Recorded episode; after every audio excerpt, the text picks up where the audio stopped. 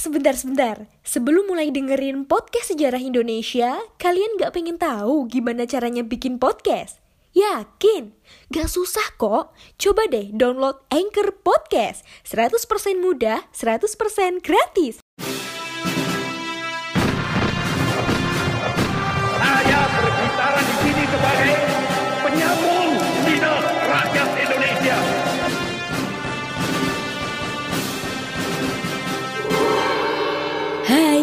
Kalian sedang mendengarkan Poseidon, podcast sejarah Indonesia. Ngomongin masa lalu dengan gaya masa kini. Assalamualaikum warahmatullahi wabarakatuh Apa kabar sobat masa lalu? Kalian kembali lagi mendengarkan suara saya Taufik Harpan Aldila Nampaknya sudah lama sekali tidak menyapa kalian di podcast Sejarah Indonesia Podcast yang selalu bikin kalian gagal move on Karena di sini kita akan ngebahas semua hal tentang masa lalu jadi nggak boleh ke mana-mana ya kan?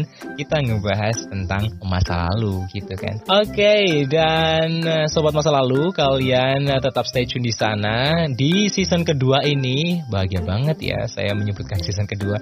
Karena memang sekarang kita sudah masuk di season kedua membahagiakan sekali. Terima kasih stay tune di sana sudah mendengarkan kami selama dua season ini. Dan tetap patuhi protokol kesehatan ya 3M jangan lupa oke? Okay? memakai masker mencuci tangan dan juga juga menjaga jarak ketika harus beraktivitas di luar sana. Tanpa panjang lebar lagi, mari sama-sama kita masuk di bahasan kita pada kesempatan atau episode kita kali ini. Cus!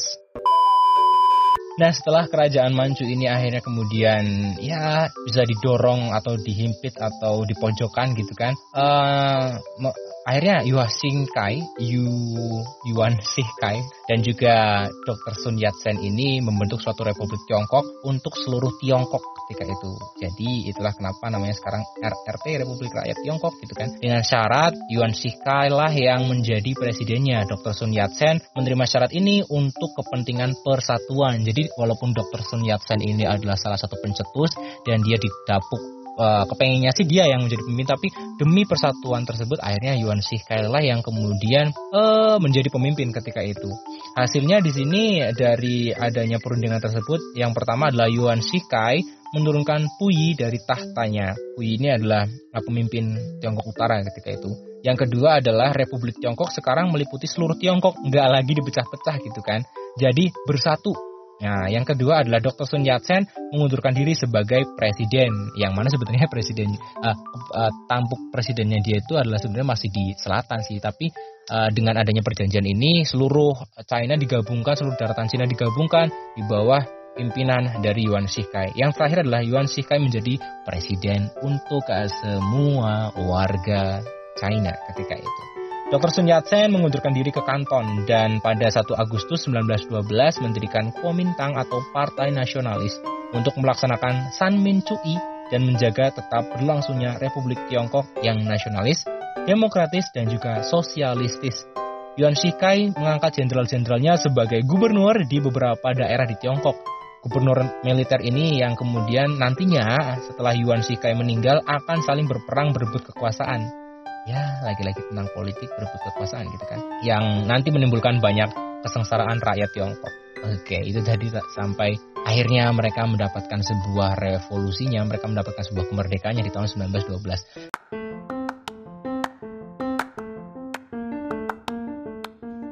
Halo Sobat Poseidon, kalian pasti sudah tidak asing lagi dengan Anchor. Yap, aplikasi penyedia jasa untuk para podcaster pemula dan juga pro.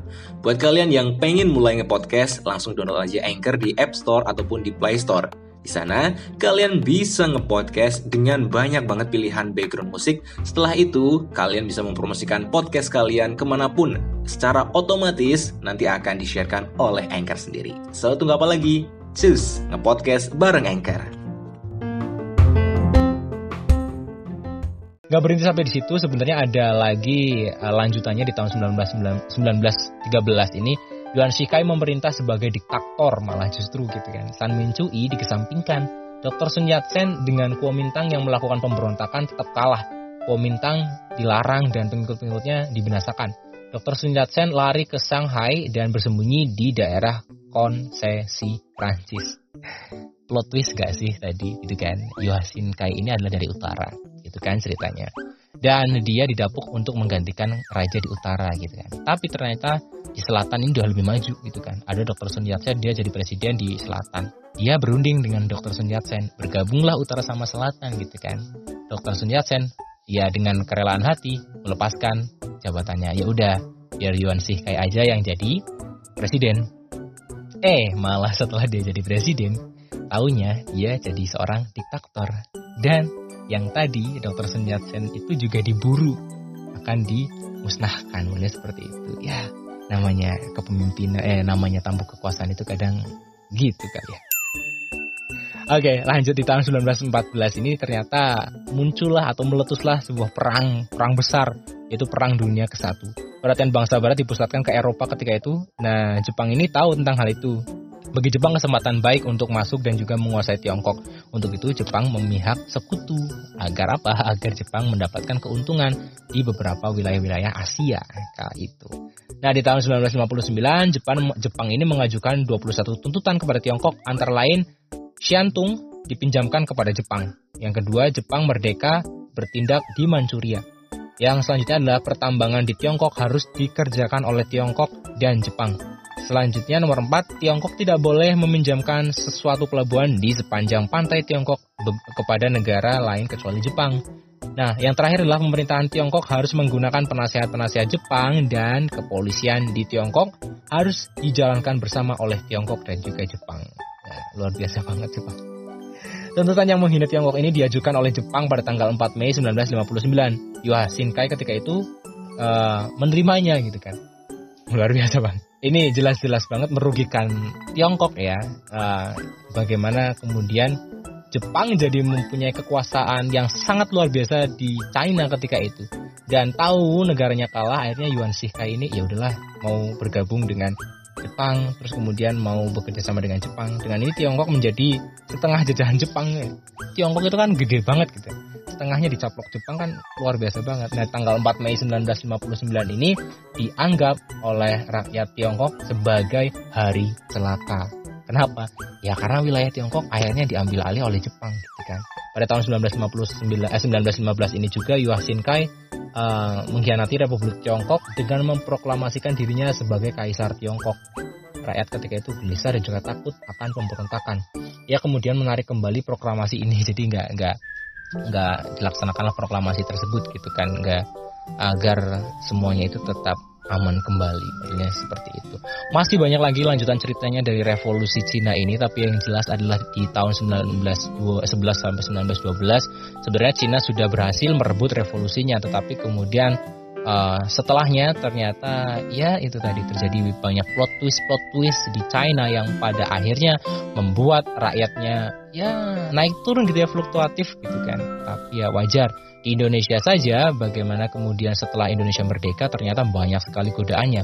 Sebut saja di tahun 1945 sampai 1965 itu kan banyak banget pemberontakan-pemberontakan terus kemudian uh, bagaimana Belanda balik lagi ke Indonesia, terus kemudian di sana ada agresi, orang-orang di sana memilih paham satu, paham dua, paham yang lainnya. Itu kan ada sosialis, ada komunis, ada nasionalis, semuanya mulai masuk di Indonesia juga ketika itu. Jadi bisa dikatakan setelah revolusi ini biasanya akan muncul masa yang dinamakan masa retensi atau kemudian masa yang sangat masa transisi, masa yang tidak bisa diprediksi gitu kan, yang mana ini akan sangat-sangat apa riskan banget gitu kan. Ya sama di China pun terjadi hal seperti itu. Kalau di Indonesia juga ada di China pun ada gitu kan. Karena tidak ada perubahan yang uh, seinstan apa pun nggak bisa demikian gitu kan. Orang mie goreng aja gitu kan Indomie aja bisa dimasak itu. Walaupun instan tapi masaknya itu kan butuh waktu gitu ya. Jangan lupa untuk selalu mematuhi protokol kesehatan ya sobat masa lalu. Ketemu lagi bersama saya di episode selanjutnya saya Taufik undur diri. Assalamualaikum warahmatullahi wabarakatuh. Salam sejarah. Terima kasih.